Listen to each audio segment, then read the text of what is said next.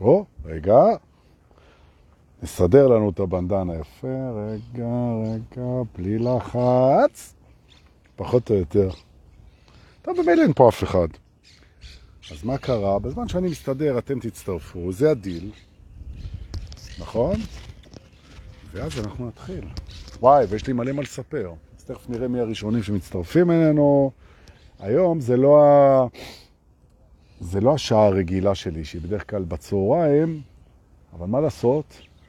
אנחנו עובדים עם מה שיש, ויעל פיירשטיין, את ועידן הררי, לא פחות, גם לא יותר, אבל בוא.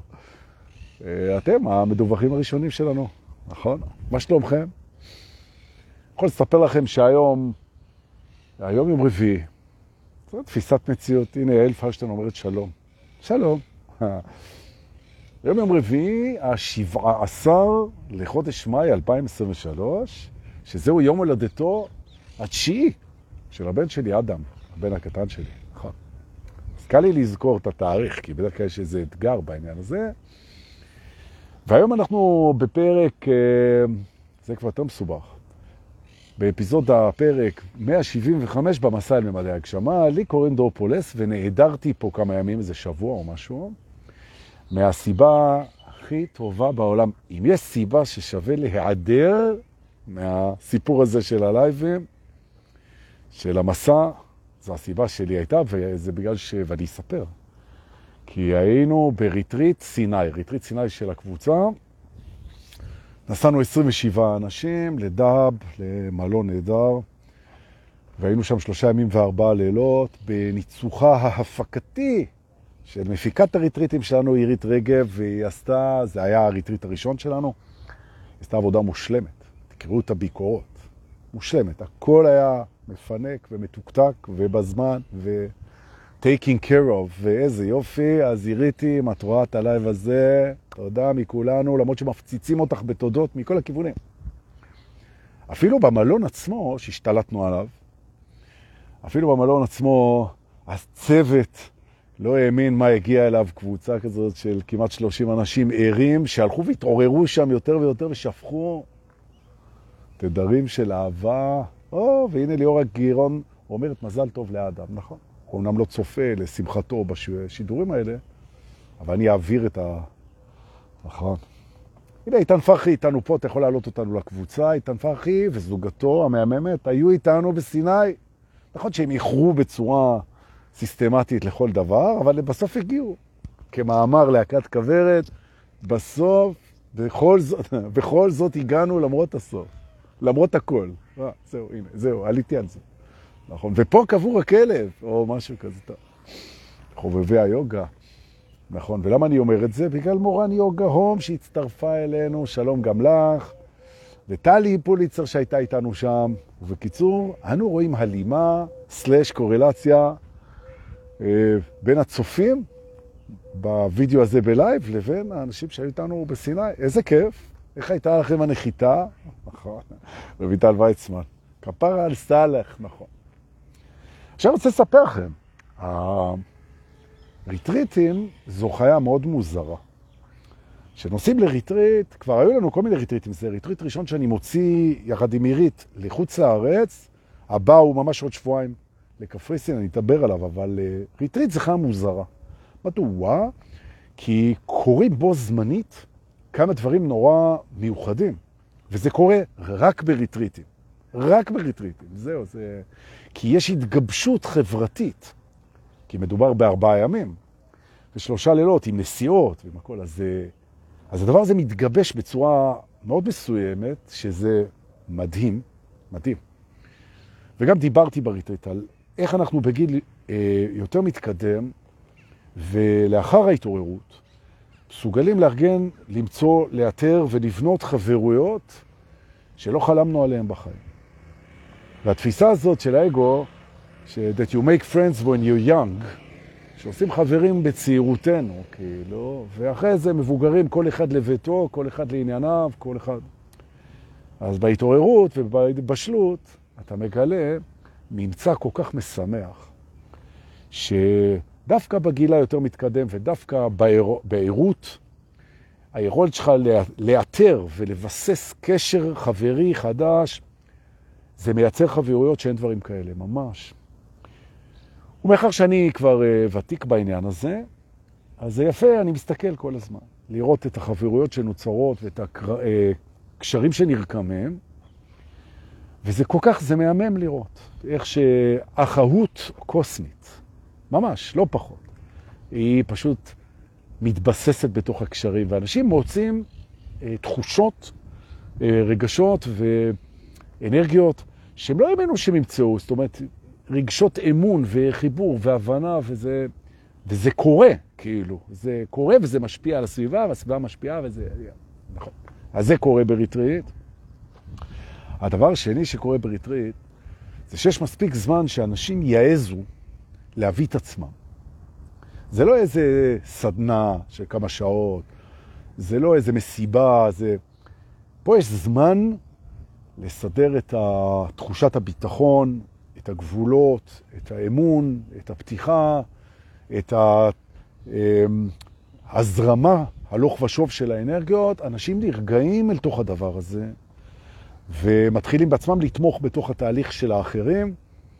וכמו סיר מרק טוב שמבשלים אותו טוב טוב, הדבר הזה מתבשל ונותן טעם שהולך ומשתפר, וכל מי שהיה רע, שמיום ליום נהיינו יותר מגובשים, יותר אוהבים, יותר בטוחים, יותר זורמים, יותר גדולים, יותר סומכים, יותר... מדהים, מדהים. אני חוזר על המילה סומכים, כי זה הדבר הבא שאני רוצה להגיד. לסמוך זה דבר מדהים. אז אני אתחיל עם זה שאירית רגב היא אחת כזאת שאתה סומך עליה, כמו אימא כזאת, אימא קוסמית כזאת, שכל צורך שיתעורר לך, הוא יהיה פתור ברגע שהוא יתעורר, זה כזאתי. זאת אומרת שהמפיקת סדנאות שלך היא כזאת שאתה יכול לסמוך עליה יחד עם הקהל. במאה אחוז זה מכניס המון שקט למערכת, עד לרמה שאנשים מרשים לעצמם באמת רק להישען אחורה וליהנות ולהיות כמו ילדים, ויסמכו עליה לכל מקום שהלכנו. זה המקום להזכיר שכשנסענו, אז uh, יצאנו מישראל בדיוק כשהתחילה מתקפת הטילים. זה היה יום, uh, יום רביעי שעבר, לפני שבוע, בצהריים. ואנשים כבר התחילו להגיע לכיוון סיני. התחלנו לצאת ביום רביעי, ואז התחילה מתקפת הטילים מהדרום, התחילה כאילו, התחיל המבצע מבחינת הצד השני. הם ירו וירו וירו. לא היה לנו ביטול אחד, ביטול אחד לא היה לנו, רק הבת זוג שלי, כשהייתי איתה באיילון, בנתיבי איילון, וכולם קפצו מהמכוניות ונשכבו על הרצפה, אז היא אמרה, אני לא משאירה את הילדים, שלושה ילדים קטנים בבית, בלי הורים, ונוסעת לסיני, לקחה את המזוודה, כמו מרי פופינס מהבגראז', הלכה בין המכוניות בנתיבי איילון, עלתה בהלכה וחזרה הביתה. ועוד היא נוסע בלעדיה, שומע מוזיקה בירידה דרומה על כביש 6, ומימיני מעל אשקלון וקריאת גת בדרך, טילים, טילים, טילים, טילים, ולא היה אף ביטוי. וכולם הגיעו, וחצינו את הגבול שלא היה שום בעיה ולא היה אנשים בכלל, ופגשנו מדבר שמחכה לנו, מדבר שמחכה לנו שקט ומדהים, ואת ים סוף, ומלון שחיכה לנו, והכל מתוקתק, ומתנות בחדרים, ובקיצור, וואו, איזה יופי, והתחלנו לעבוד. התחלנו לעבוד, ושני סשנים די ארוכים כל יום. אחד איתי ואחד, אה, עוד אחד איתי, אחד איתי בבוקר ועוד אחד איתי בערב, וזה משולב בטיפולים שליאת אה, זילברמן נתנה לנו, אה, ואנשים שהביאו את עצמם, וכל הדבר הזה הטיס אותנו למקומות מדהימים, ואני בהיי משוגע לגמרי. נכון? ממש, ממש. כאילו לא די בכל הטוב הזה, בעוד שבועיים ויום יוצא הריטריט הבא שלנו לקפריסין, והפעם הוא יהיה נושא, הוא לא סתם ריטריט של התעוררות כזו. הפעם זה נושא, אנחנו הולכים לתוך האהבה העצמית, לא אגואיזם, לתוך האהבה העצמית וכל המשמעויות, וגם ריטריט ארבע ימים, שלושה לילות, מלון ספא בקפריסין מפנק, ממש הכל מסודר, טיסות, ארוחות, לא לעשות כלום, רק לבוא, ואנחנו נבשל את זה, וכמובן רוקדים, וכמובן מתרגלים, וכמובן נושמים, ויהיו מדיטציות בבוקר, בטבע. ואם יש לכם 4,700 שקל, אה, שזה לא הרבה בשביל כזה דבר, מלון ספא כזה עם כל הפינוקים, אז תפנו לעירית רגב ואל תפספסו. יש לנו גם, אני חושב, 20 מקומות בסך הכל. זה מה שיש לנו שם. דברו עם עירית רגב.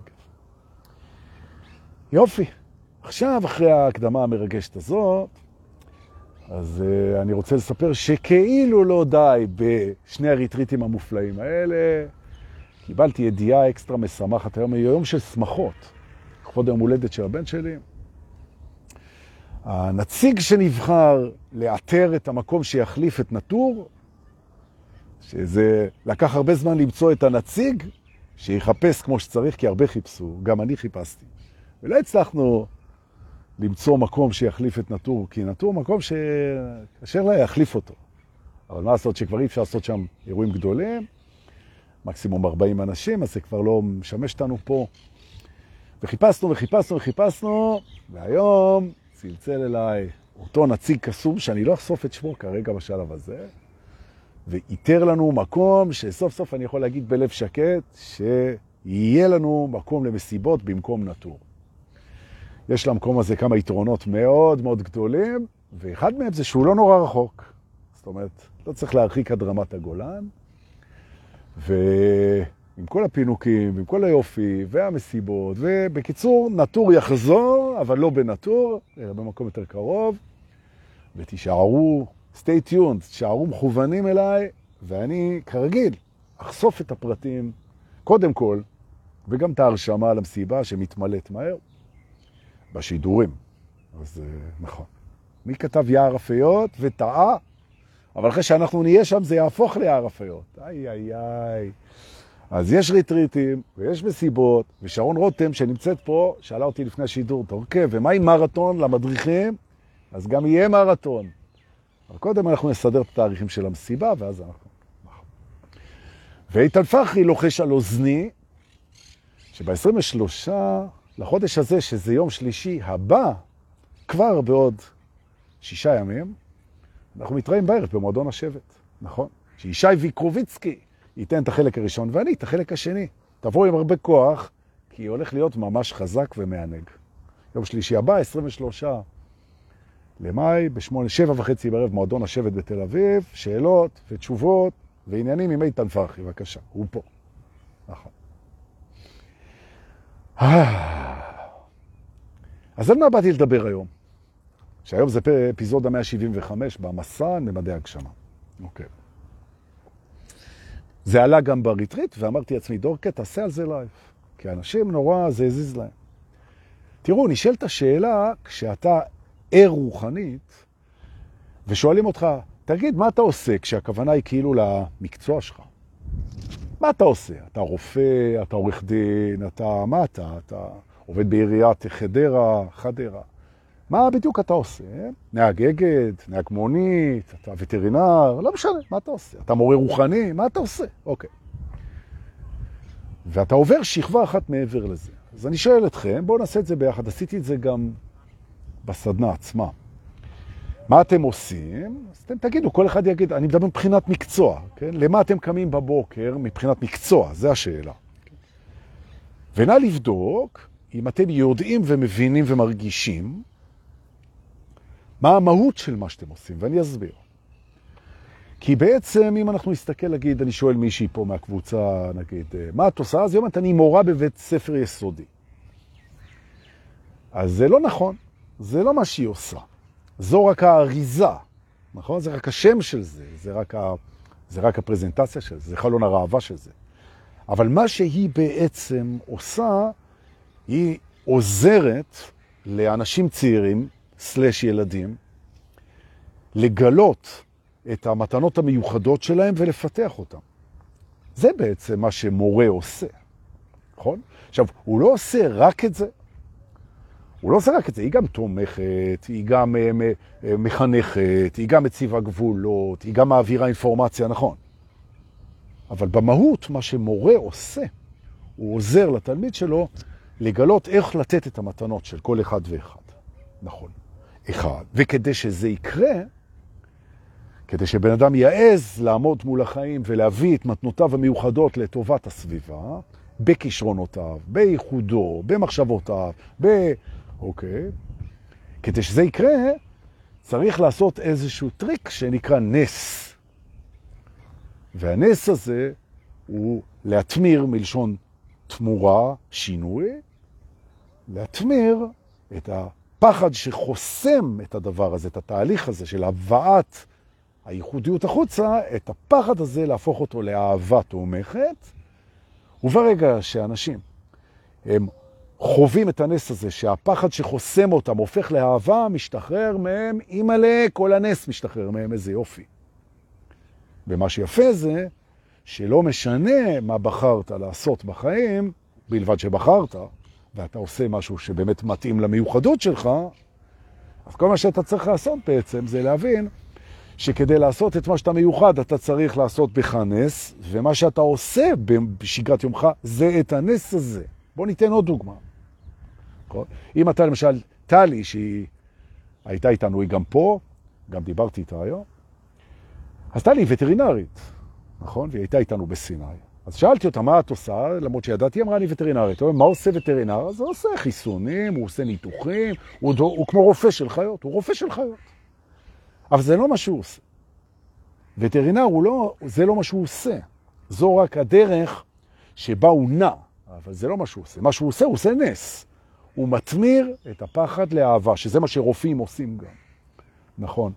ויש הרבה מאוד רבדים שבהם אפשר לעשות את הנס הזה, והחלמה, אגב, היא חלק גדול מההחלמה, זה הנס הזה שפחד הופך לאהבה. ממש, ממש ככה. ואתם יכולים לחשוב על זה ברמה שהבעלים של הכלב נורא מפחד, וכשהוא בא לטלי, אז היא הופכת לו את זה לאהבה, או הכלב, או שאפילו הבעיה עצמה היא בעיה שהיא אנרגיית פחד, וזה מתרפא לאנרגיה של אהבה, ובעצם הריפוי הוא נס, לחולל נס. וכך בכל דבר. אתה יכול להגיד שאתה סניטר או מפנה אשפה, ואתה עובד על מכונית זבל, אין בעיה. אדוני, אם אתה קם בבוקר בשמחה לעבודה הזאת, אתה יכול לחולל בנס.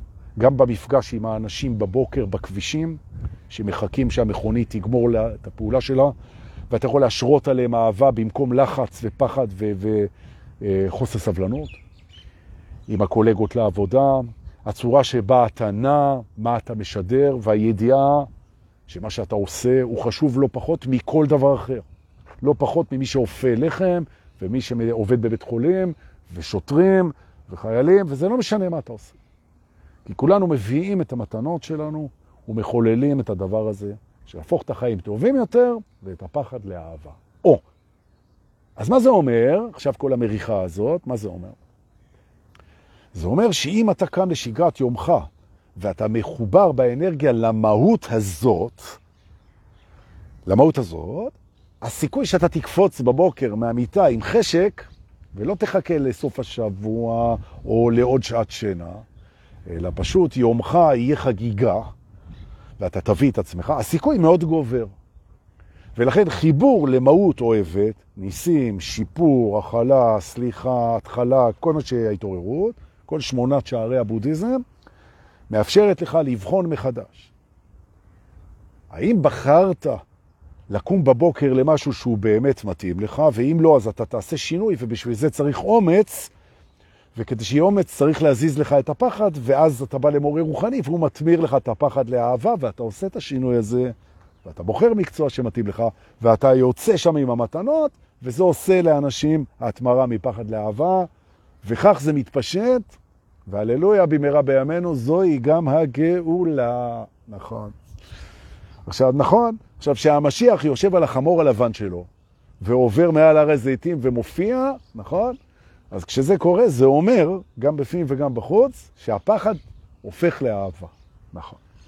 וכשמדברים, אגב, על תחיית המתים, אז זה לא הכוונה שאימא של סבתא שלך תחזור ותבקש חזרה את הדירה בבוגרשוב.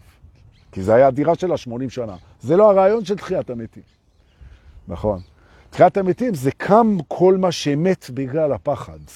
שהפחד גמר אותו, שהשגרה גמרה אותו, שהלחץ גמר אותו, שהנפרדות גמרה את זה. כל הדברים הנהדרים האלה, שהם מתו במרכאות, הם יקומו בגלל שהדבר הזה מחיה אותם. וזה מקסים. זה מקסים ממש, נכון. ולכן בעצם, וזה מטרת השידור, אנחנו מבינים שביכולתנו, כל אחד ואחד מאיתנו, וזה בכלל לא משנה מי אתה ומי את, כל אחד ואחד מאיתנו מסוגל לחולל את הנס הזה גם בעצמו וגם באחרים. יש כאלה, והרבה כאלה, ששכחו איך. אבל הם מסוגל, זו יכולת שנמצאת אצל כל אחד, כמו שכל, להבדיל, כמו שכל כלב יודע לשחות.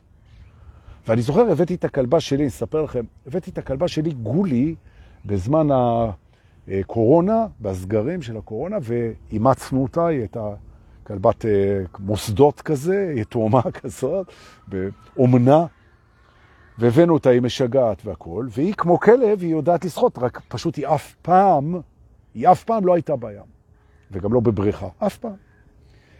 ואני לא אשכח בחיים שלי, בחיים שלנו אשכח, את היום שלקחתי אותה פעם ראשונה לים, והיא פגשה את הים.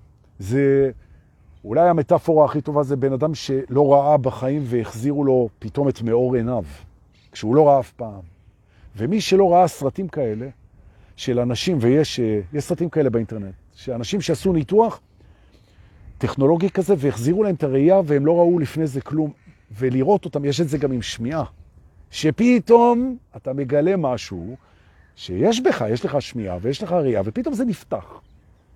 אז היא, היא גילתה את הים, וזה היה מעניין לראות. היא נכנסה, והאינסטינקט שלה אמר שהיא יכולה לשחות, כי היא לא שחתה קודם, לא שחתה. אז מצד אחד, היא נורא נורא פחדה, כי בכל זאת בת שנה וארבע, לא איזה גור קטן, היא מאוד פחדה מהדבר הזה עם הגלים והכל. מצד שני, משהו בתוכה רצה לפתוח את זה, וזוהי ההקבלה, כן? לנס הזה שאנחנו מסוגלים לייצר גם אצלנו וגם אצל אחרים. ממש ככה, ופתאום היא מצאה את עצמה שוחה במים. וזה דומה אצל אנשים לשיווי משקל. שמי שלימד או למד רכיבה על אופניים, שזה רובנו, זוכר את הרגע הזה, שפתאום אתה מוצא שאתה מסוגל לשבת על האופניים, ובלי ששום דבר עוזר לך, ואתה פשוט נוסע בכוח של שיווי המשקל, כמו ג'יירו האנושי. תעשה. והרבה מאוד אנשים מכירים את הרגע הזה, ברגע הזה הרבה פעמים נופלים. אתה אומר, רגע, מה קורה כאן? וצ'ק, רק אחר כך. נכון. כשלימדתי את הילדים שלי לנסוע על אופניים, אז יש את הרגע הזה שאתה רץ איתם, ואתה אומר להם, אני מחזיק אותך, אני מחזיק אותך, אל תדאג, אני מחזיק אותך. וברגע שהוא מספיק בטוח לעשות פדלים בידיעה שאבא מחזיק אותו, אתה עוזב אותו. ואז הוא ממשיך ונוסע ונוסע והוא מדבר איתך. אבא, אבא, ופתאום הוא קולט שני דברים. אחד, שאתה לא איתו מזמן, כי אתה נפחת את עצמך בקילומטר הראשון, והוא כבר נוסע, ושהוא לא נופל, ואז הוא נופל. נכון. ואחרי זה זה מסתדר. אז פה אותו דבר, נכון. אנחנו יודעים לעשות את הנס הזה, ושווה ללמוד איך, ושווה לתרגל את זה, גם בתוכנו וגם אצל האחרים. ובכלל, היכולת להפוך פחד לאהבה זה מכשיר שאני מאוד ממליץ עליו, ואני אדבר עליו עכשיו. לא רק ברמת המקצוע, ולא רק ברמת הנתינה, אלא בכלל, פחדים מסוגלים לעבור ולהיות אהבה, ואני רוצה להסביר את זה. בואו ניקח למשל אה, פחד בזמן הזקה. כן? פחד בזמן הזקה. יש הזקה, אה, מלחמה, התקפת טילים, לא משנה. ואתה, כמו כולם, נדרש לעשות את מה שאתה נדרש לעשות. להיכנס למרחב מוגן ולעשות את הפעולות הנדרשות, ואתה עושה אותן. נכון. אין יותר מה לעשות. הזקה, נכנסת למרחב מוגן. אוקיי. יש הרבה מאוד אנשים שזה שהם נכנסו למרחב מוגן, זה לא פתר להם את הפחד. עכשיו יש להם את הפחד הזה. מה זה בעצם הפחד הזה? אז בהתחלה אתה מסתכל, זה פחד שמריץ אותך מהר למרחב המוגן. זאת אומרת, זו אנרגיה שהיא דוחפת לך, דוחפת אותך, לא, לא דוחפת לך, היא דוחפת אותך כן? לבצע את פעולות ההישרדות בצורה נמרצת. אוקיי, יופי, זה אנרגיה. אנרגיה זמינה, שמישה, נכון? כמו אדרנלין, ש... נכון, שזה הורמון שנותן אנרגיות, יופי, חומר. עכשיו עשית את הפעולות ועדיין אתה עם פחד. עכשיו הפחד הזה הוא נמצא ואין לך בעצם מה לעשות, אתה במרחב המוגן. אז מהי אותה התמרה? ההתמרה היא שאתה מסתכל סביבך, ואתה מסתכל ורואה שיש אנשים שהם יותר מפחדים ממך. אתה רואה. כי כמו שיש אנשים עשירים ויש עשירים יותר, וכמו שיש עניים ועניים יותר, וחולים וחולים יותר, וצעירים וצעירים יותר, ככה יש גם מפחדים, מפחדים יותר. אתה בפחד, עשית מה שצריך, עכשיו אתה רואה שיש מישהו שמפחד יותר ממך, עכשיו אתה לוקח את האנרגיה הזאת של הפחד, הוא משתמש בה בשביל להרגיע אותו. איך אתה מרגיע אותו? אתה מסביר לו שאת מה שהוא היה צריך לעשות הוא כבר עשה. ועכשיו, מה שנשאר זה לנשום, ולהעריך את הרגע שמישהו בא להרגיע אותך, וברגע שהוא יעשה את זה, הוא בעצמו ירצה, וביחד תלכו להרגיע עוד מישהו. נכון.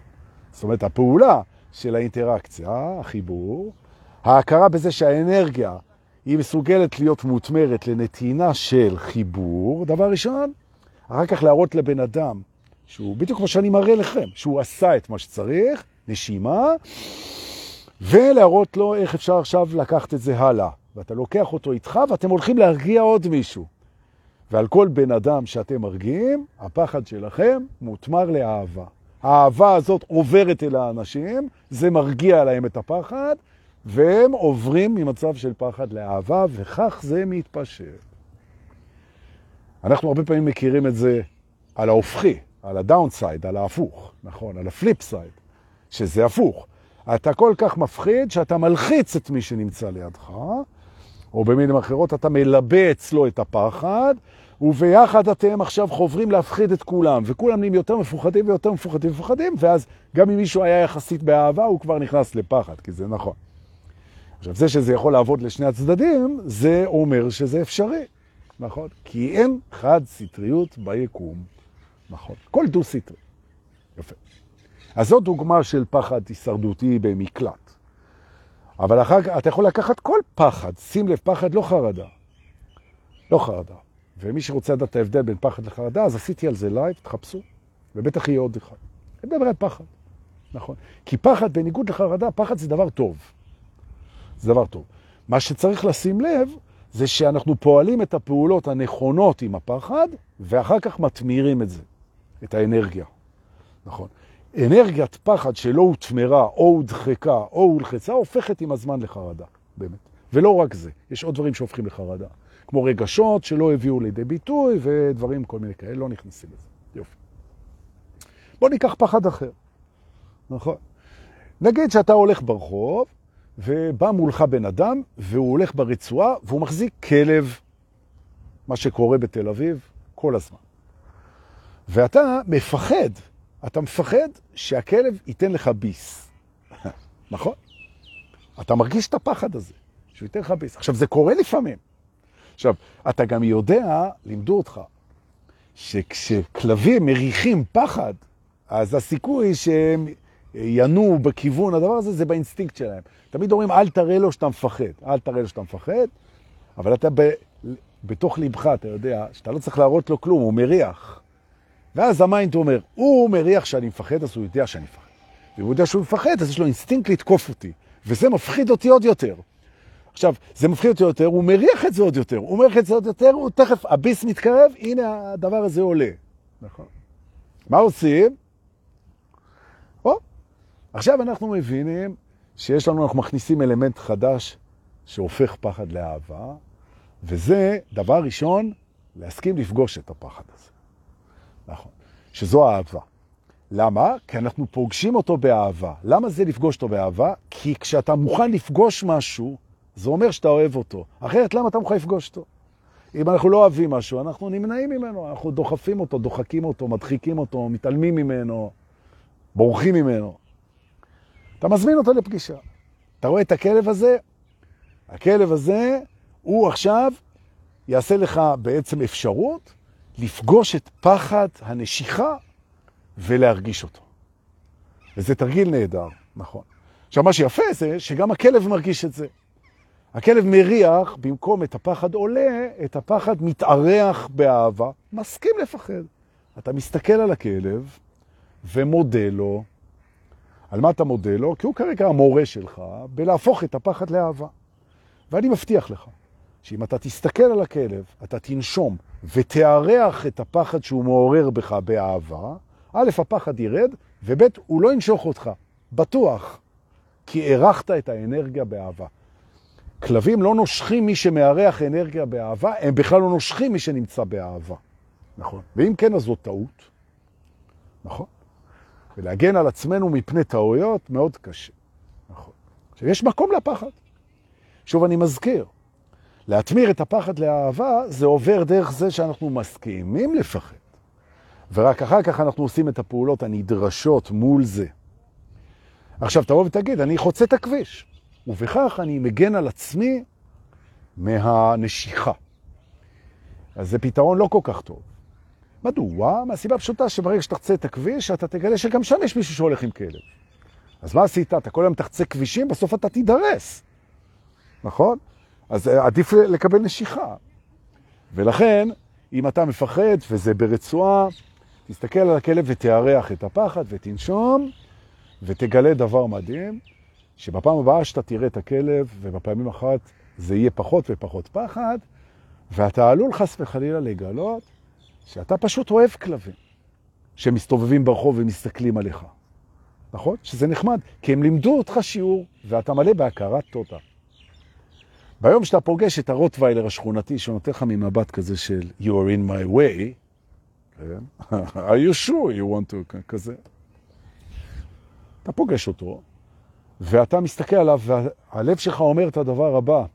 זה נכון שאני מרגיש קצת פחד שאני אקבל ביס, זה בסדר, אבל קודם כל אני מרגיש הודיה לכלב הזה, שהזכיר לי שאני ערכתי את הפחד באהבה, והתמרתי אותו לאהבה ולהודיה, ואני מודה ונושם. וזה שעדיין אני קצת מפחד, זה רק מזכיר לי את זה. תודה, תודה, תודה. או במילים אחרות, המקום שבו הפכנו את ריפוי הפחד לנשימה, שיתוף והודיה, שזה הכל אהבה, חוללנו את הנס.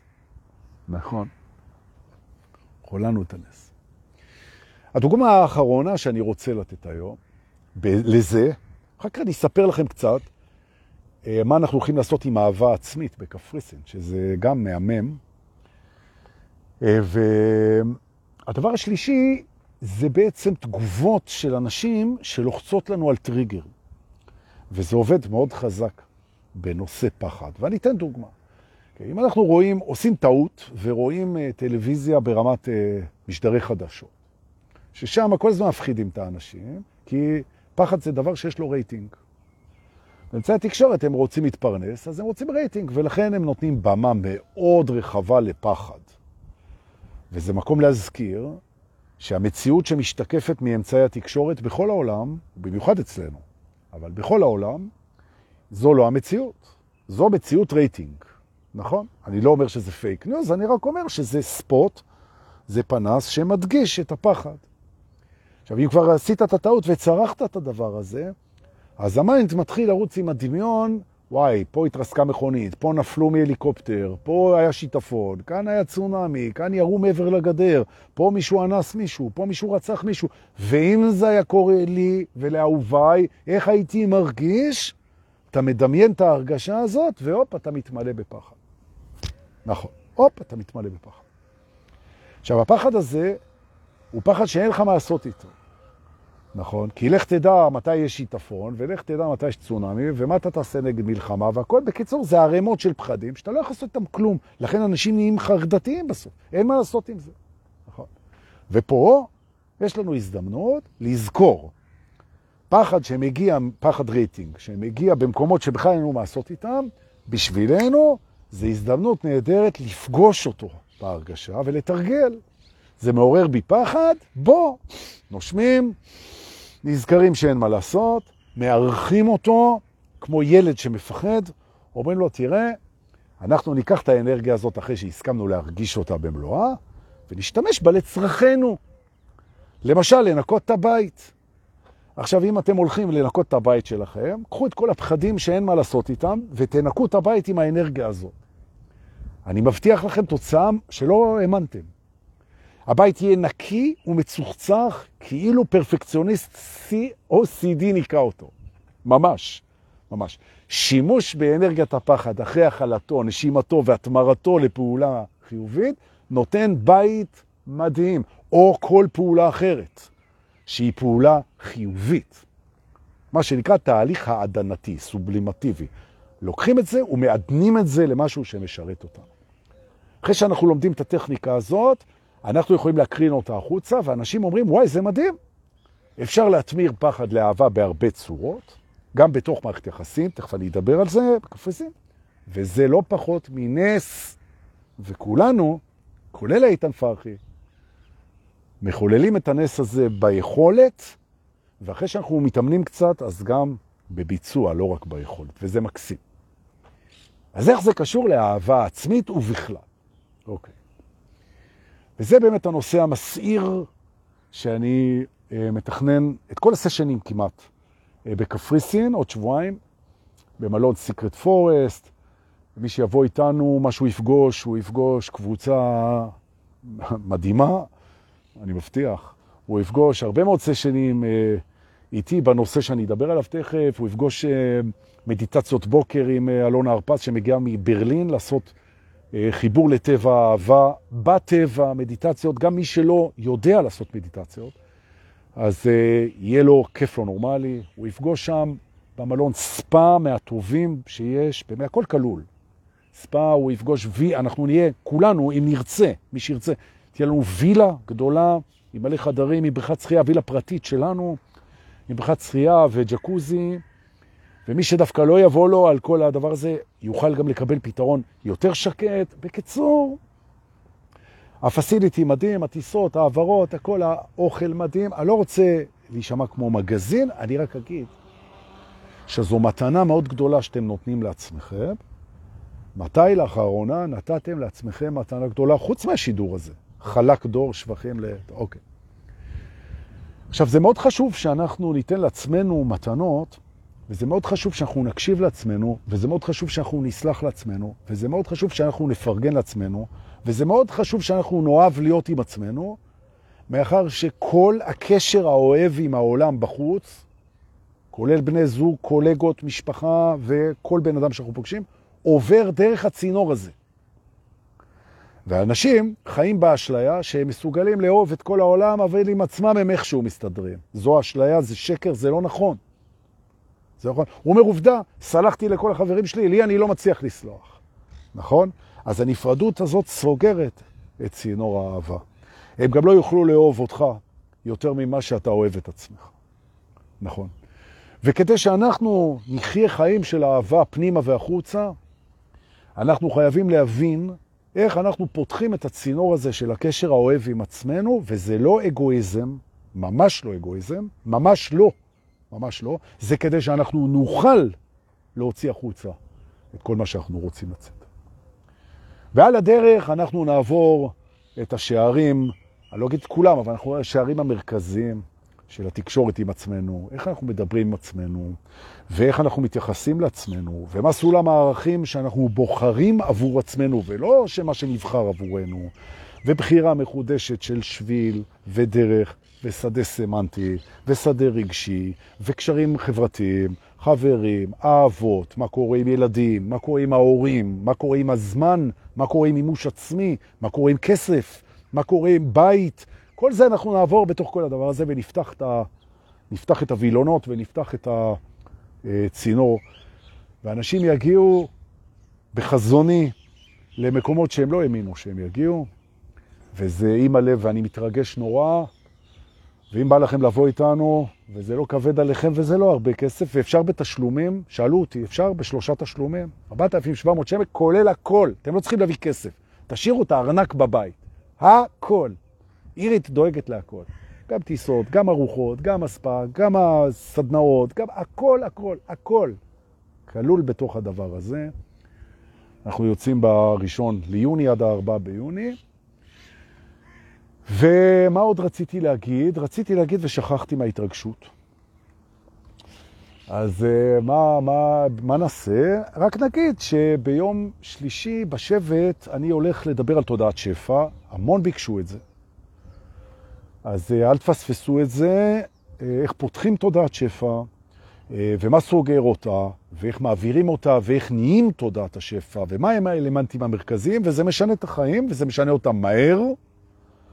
אז תבואו, ולפני זה עוד יעבוד איתכם ישי ויקרוביצקי, שפעם שעברה אנשים יצאו ממנו מחושמלים, ממש קיבלתי אותם אז מחושמלים, זה היה, הוא כזה אלוף, באמת.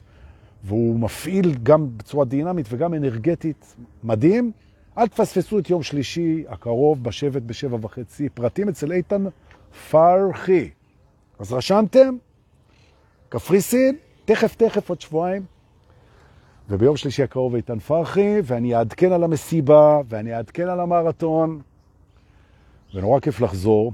ואם זה עשה לכם משהו, התשדיר הזה, אז שתפו אותו, ואם לא, אז אני מבטיח להשתדל יותר, אבל אני אסגור איתכם את החשבון, אל תראו. אנחנו נתראה בלייב הבא, חיבוקים, וגם נשיקות. כל טוב.